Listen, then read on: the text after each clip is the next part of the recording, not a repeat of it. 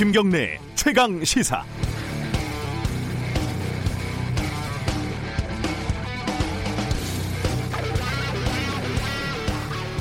자유한국당이 선거법 개정에 반발하면서요. 어, 연동형 비례제를 도입하면 비례한국당 같은 위성정당을 만들겠다 이렇게 엄포를 놓고 있습니다. 금융도 실명제를 하지만 차명계좌 몰래 쓰는 사람들이 있고 전화도 차명으로 대포폰 몰래 쓰는 사람 있다고는 하는데요. 무려 국회의원 선거에서 차명 정당을 만들겠다는 거죠. 낯설기는 한데 예전에 북한에 야당이 없고 우당이라고 노동당의 어, 노동당이죠. 거기는 위성 정당들이 있을 뿐이라는 교과서가 언뜻 떠오르기도 하고요. 정치적으로는 매우 불안정한 남미의 위성 정당들이 난립한다. 뭐 이런 뉴스가 생각이 나기도 합니다. 이게 법 위반도 아닌데다가 민주당이랑 4 플러스 1 너네들이 먼저 무리하게 선거법 바꿨으니까 우리는 살 길 찾으니까 찾아가는 거니까 불만 있으면은 선거법을 바꾸지 말던지 뭐 이렇게 말하는 거죠. 간단하게 얘기하면요. 하지만 실제로 일이 진행이 돼서 자유한국당이 비례한국당 같은 걸 만들면 아마 꽤 여러 정당이 내가 진짜 한국당 위성 정당이다 이렇게 주장하고 나설 어, 뭐 그런 상황도 생길 수 있습니다. 아마 민주당도 비례민주당 얘기를 꺼내지 않기 힘들 겁니다. 여기에 실제 비례한국당이라는 정당을 만들겠다고 창당준비위원회를 지난 10월 23일에 등록한 쪽이 있어서 자유한국당이 또 비례한국당이라는 이름을 쓸 수도 없을 거다 이런 전망도 나오고 있고요. 어, 지금 민주당을 중심으로 한 선거법 협상도 석패율이니 연동형 캡을 몇 석에 씌울 거니 이러면서 논란이 커지고 진행이 잘 되지 않고 있습니다. 이쯤 되면 뭐 좀 난장판입니다. 20대 국회 마지막 선거법 협상은 이렇게 의석 확보를 위한 만인에 대한 만인의 투쟁 이런 식으로 가고 있습니다. 그런데 애초에 선거법 개정을 왜 하려고 했는지 기억이 나시나요? 우리 선거제도가 국민을 제대로 대표하지 못하고 있다. 한마디로 사표가 너무 많다. 그래서 연동형 비례제를 도입해 보자. 이거 아니었나요? 어, 반대든 찬성이든 지금 벌어지고 있는 복잡한 일들을 평가하려면 이 기본 전제 여기서 출발을 해봐야 될 겁니다. 12월 23일 월요일 김경래 최강 시사 시작합니다.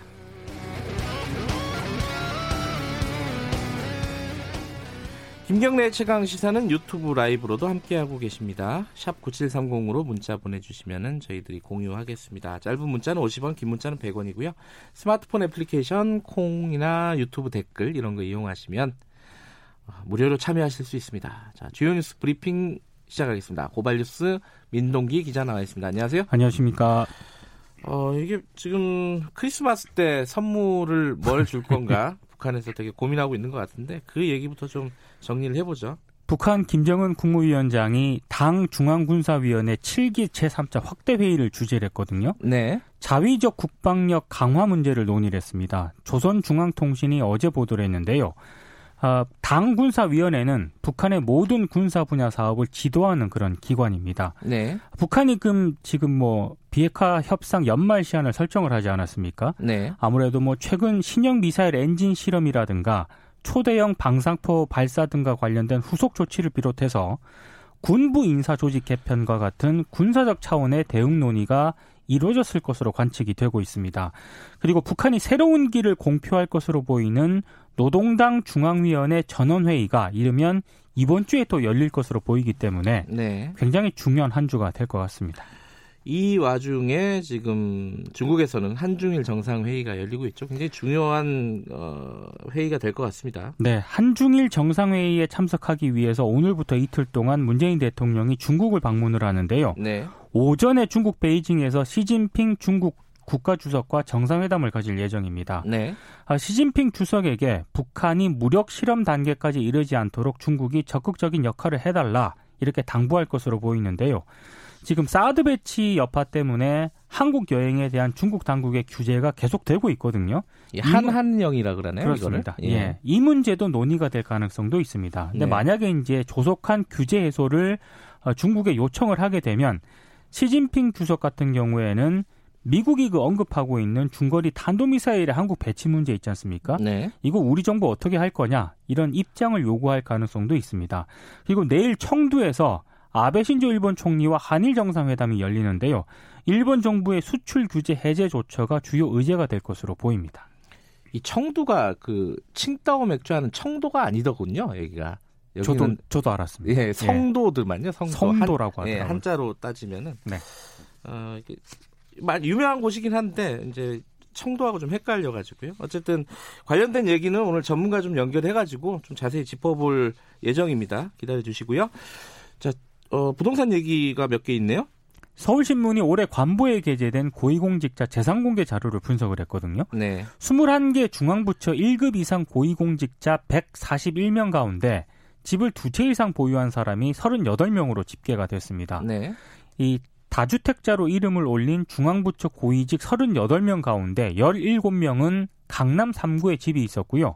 올해 가격 폭등의 한 축인 이른바 그 마포 용산 성동구에 집이 있는 다주택 고위직도 3명 정도 됐습니다. 네. 올해 부동산 규제가 집중된 서울에 집이 두 채 이상인 고위공직자가 모두 11명이었고요. 경기도를 포함해서 수도권에 집이 두 채 이상인 고위직은 8명이었습니다. 세종시 특별 공급을 받아 다주택자가 된 사람도 14명이었는데요. 광역단체장 가운데 17명, 광역단체장 17명, 17명 가운데 3명이 다주택자였는데 오고돈 부산시장, 이철우 경북지사, 송초로 울산시장이 이름을 올렸습니다. 아, 송초로 울산시장이 여기서 또 등장하는 등장을 하고 있습니다.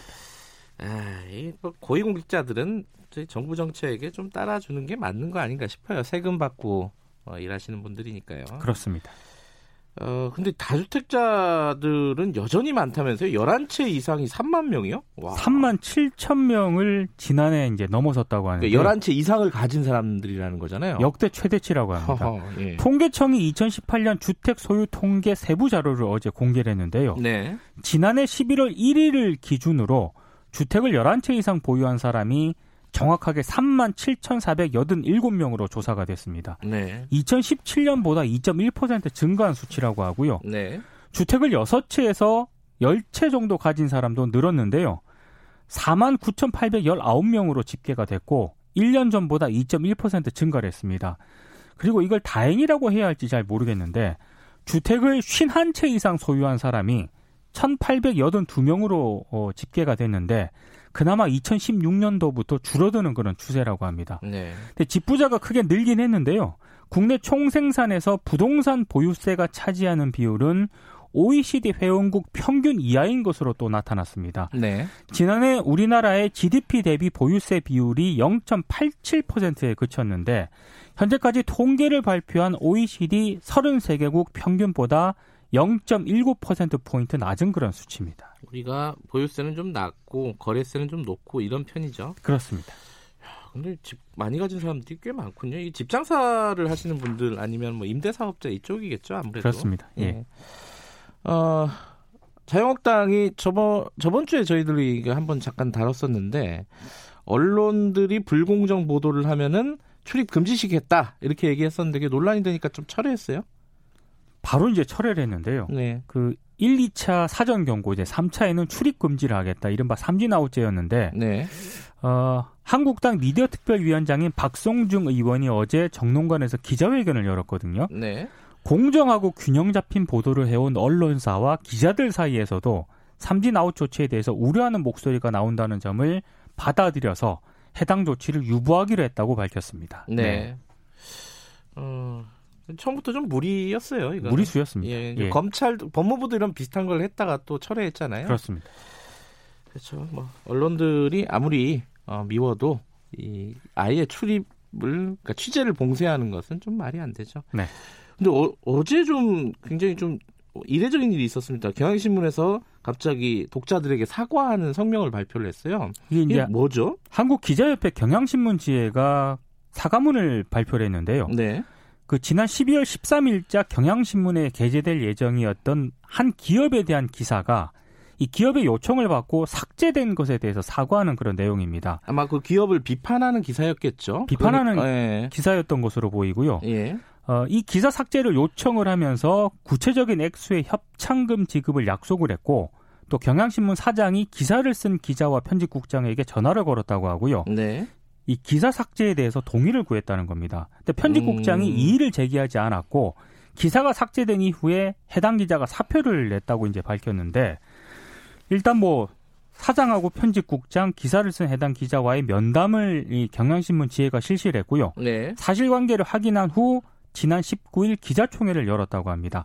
사장과 편집국장, 광고국장이 모든 책임을 지고 사퇴하기로 결정을 했는데 세 명 다요. 세명다 어. 이제 사퇴를 하기로 결정을 했다고 합니다. 예. 일단 향후 뭐 내부 진상조사위원회를 꾸려가지고요. 예. 이번 사태를 면밀히 조사하겠다는 그런 방침입니다. 어, 경향신문이니까 그래도 이런 일이 벌어지는 거 아닌가라는 생각도 들기도 하고 기업들이 언론에 미치는 영향력이 점점 커지고 있다 이런 부분도 좀 보이는 것 같고 그렇습니다. 조금 더 자세한 내용 이 기업들이 기업이 어딘지는 나오고 있잖아요 얘기가 알고 있는데 일단 뭐 예. 해당 언론사에서 익명으로 보도를 했기 때문에 예. 그 부분도 뭐 포함해 가지고 좀 진상이 나오면은 한 번 더 다뤄야 될 내용인 것 같습니다. 오늘 여기까지 듣겠습니다. 고맙습니다. 고맙습니다. 고발 뉴스 민동기 기자였습니다. 김경래 최강 시사 듣고 계신 지금 시각은 7시 36분입니다.